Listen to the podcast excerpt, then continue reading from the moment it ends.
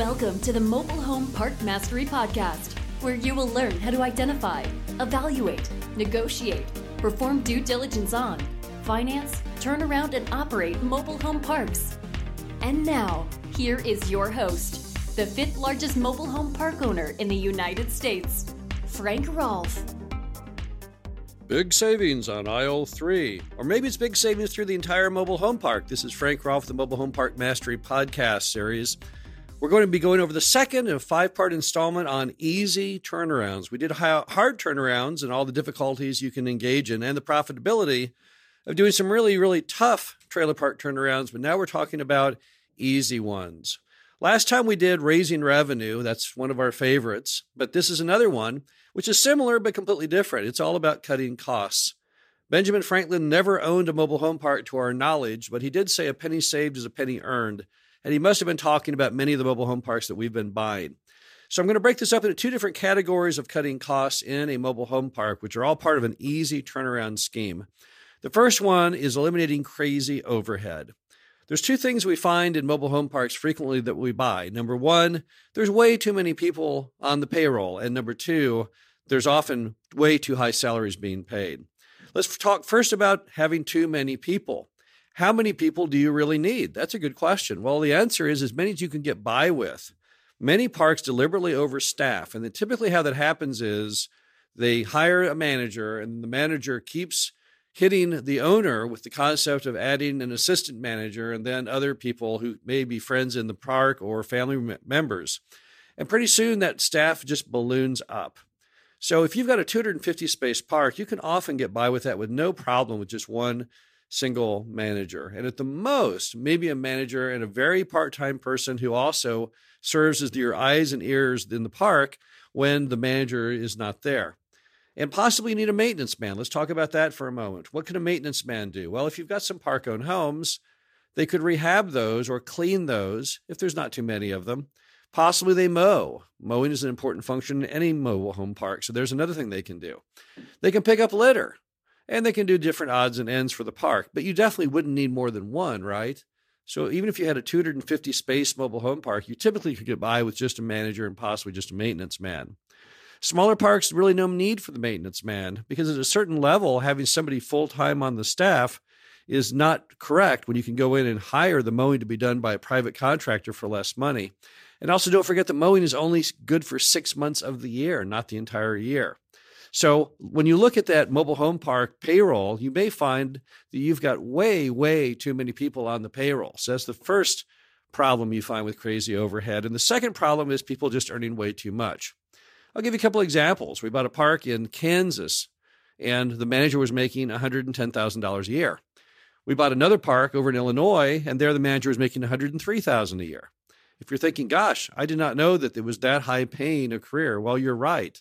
That's just far too much for the manager. The one making 110,000, that park only has 93 lots and it wasn't even full. So you might say, how in the world did that park owner make any sense of paying the manager 110,000 on that little 93 space park? Well, here's kind of how it went down if you look back through the records and talk to mom and pop. When they hired the manager, they were originally hired at about $24,000 a year. But they gave them annual raises. And then at some point, they paid for their health care, and that alone adds about $10,000 on. So if you just compound it up, let's compound it together. If you compound something 10% a year, in seven years it doubles. So if they start at 25 and then you go 10 years out, now you're at 50. Add on the health care, you're at 60. Go another five to 10 years out, and lo and behold, you're over $100,000. So that's how it happens. It just kind of creeps up. But the fact of the matter is, in most mobile home parks, the correct payroll is roughly $10 per lot per month plus free housing. So typically in a 100 space mobile home park, the manager will be making about $1,000 a month cash plus free housing. It's very much in line with the salaries that they use at public storage. Self storage and mobile home park share in many ways many similarities, and one of them is the payroll and the payroll cost. But it's far, far cry from 110,000 or 120. I mean, I don't know how much the highest paid mobile home park manager in America is earning, but based on some of the things I've seen from some moms and pops, it would have to be very substantial. There probably are lurking about somewhere managers making 200,000 a year on 100 space parks, probably somewhere in California or Florida or somewhere where the parks are very old and the parks have done very well as far as revenue and mom and pop just kind of lost control of it all. So those are crazy overhead items on people. Now how do you resolve those? Of course, you replace the expensive, overpaid people with lesser expensive but correctly compensated managers and then additionally, you just reduce down the number of people on staff. You take the staff of five and you reduce that down to a staff of two. So, crazy overhead is one way to cut costs. And of course, when you cut that cost, when you replace the manager, as we did in Kansas, from the $110,000 variety down to the $30,000 variety all in, that, that $80,000 differential, that falls right to the bottom line. So that's no different than raising the rents $80,000 a year cumulatively. So cutting cost again, very, very easy turnaround, just as easy as raising rent, maybe even easier. You don't have to send out 100 letters. You only have to send out one letter and a confirming call that you're replacing the manager. Now, what else can you do though? What other cost cutting ideas are out there as far as easy turnarounds on mobile home parks? Well, the first one is such a big deal. We're going to do a whole installment on it in our next show, but that is getting a control of your water sewer cost. So it's basically fixing leaks, it's pulling back water sewer. So we're going to leave that one off the table until next week. The next one is interesting, though. It's clubhouses. You know, clubhouses and all buildings in the mobile home park are huge money losers, and many mobile home park owners have never done the analysis to realize this. If you've got a standard clubhouse in any old mobile home park, typically the cost of heat and air and water on that building will average about $10,000 a year. At a 10 cap, that means that clubhouse is punishing you about $100,000 per year in value. Then, however, you look at what is the actual plus of the clubhouse? Well, in some of the parks that we own, the clubhouse gets no use at all. Of course, it's very much dependent on the customers, demographics, ages, things like that. Some people are heavy users of clubhouses, and some people don't use them at all. If you've got the variety that no one's using it, clearly the best thing you could do is to mothball that clubhouse. Don't destroy it, don't tear it down, but simply seal it up for right now. Put a little sign on the door saying out on property with the phone number to your manager's cell. Turn off the power, turn off the gas, turn off the water sewer, winterize the building, and basically, just like the Navy does with the mothballed fleet, you leave it around in inventory for a later date. Maybe you'll want it someday. Maybe you'll want to reopen the clubhouse. Maybe a future owner will want to reopen the clubhouse. But the bottom line is you don't want to keep the utility draw down on that building because it's substantial. So that's a very easy turnaround item. Another one is taking control of crazy cable TV and other contracts. In my very first park, Glenhaven, my turnaround in that park, and it didn't wasn't the whole turnaround, but I was able to take the park from losing two thousand a month to at least breaking even by canceling a ridiculous cable contract that mom and pop had entered into where they were providing cable to all of the lots, even the vacant ones. It made absolutely no sense without even getting a commercial discount. They were paying the full monthly retail cable bill on every lot in the park. It made absolutely no sense. Often parks will have crazy agreements like that. And when you find them, they're very, very simple to extinguish if, in fact, you have the ability to cancel. Next one are mowing costs. You know, we've bought mobile home parks where mom and pop were spending $1,000 per cut per cut to mow the yard in the park, all the common areas, all the vacant lots. And through simple bidding, we knocked that immediately down to $500 a cut. Let's examine the impact of that. If they're paying $1,000 a week to mow the mobile home parks, common areas, and vacant lots, and you can change that to $500 a week, that's going to save you $2,000 a month over a six month mowing season, $12,000 a year. At a 10 cap, again, that's $120,000 of value creation. So often, mowing is another good way to focus, another area you can really do some tricks on, some financial intelligence, and resolve those costs. And again, that's a very, very easy turnaround. Another one is when parks have homes, but they're not really equipped to handle homes. There are some mobile home parks where they only have two or three park owned homes, possibly rentals, but they have a full time person who just manages those homes. Or worse yet, they hemorrhage repair and maintenance costs in them because those living in the homes have realized that mom and pop are easy to shake down by calling constantly with repair calls and then offering to trade that repair labor for the rent. So they'll call up mom and pop and say, Hey, my shower is leaking, but you know what? I won't pay rent this month and I'll fix it myself, not realizing that there actually is no leak. Often, the best thing you can do if you have just a few park on homes is just get them out the door. You might be able to sell them for some price of cash, or you may, in some states, be able to gift them to the resident. The reason I say gift them, because in some states, if you gift them, you do not fall under being an actual mobile home dealer. So you don't have to have a dealer's license. You don't have to provide title or make any warranties of any type. You just give them away. So check that out with your state. Talk your state MHA and see if you can, in fact, gift them. But even if you can't, often if you just want to sell them for cash, which is fully compliant with the SAFE Act, and just get them out the door for whatever you can get, you're way money ahead. You might say, well, gosh, I think that home's worth 4000 Why would I sell it for 1000 Well, look, if it's burning $300 a month in repairs and other costs, you, of course, your money well spent giving the home away. It's, it's a one year payback. So getting rid of homes is a great way to cut costs. The final item is property tax appeals. We bought a park once and it was appraised at $4 million when we bought it. And we were able to get it knocked down to being valued at only $2 million because, yes, in fact, we'd only paid $2 million for it because we'd bought it as a foreclosure.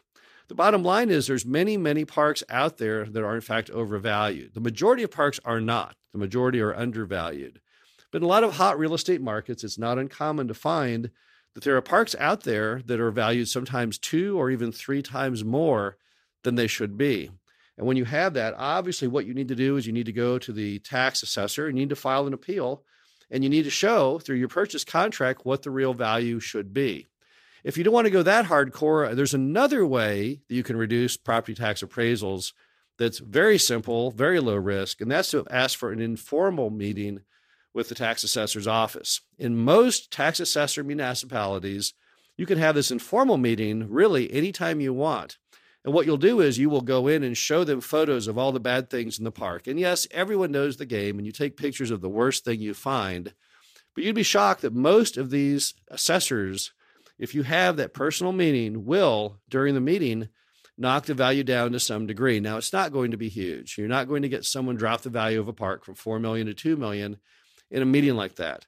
However, you might get someone to drop the value 50 or $100,000 or $200,000 even potentially. And that's really good savings.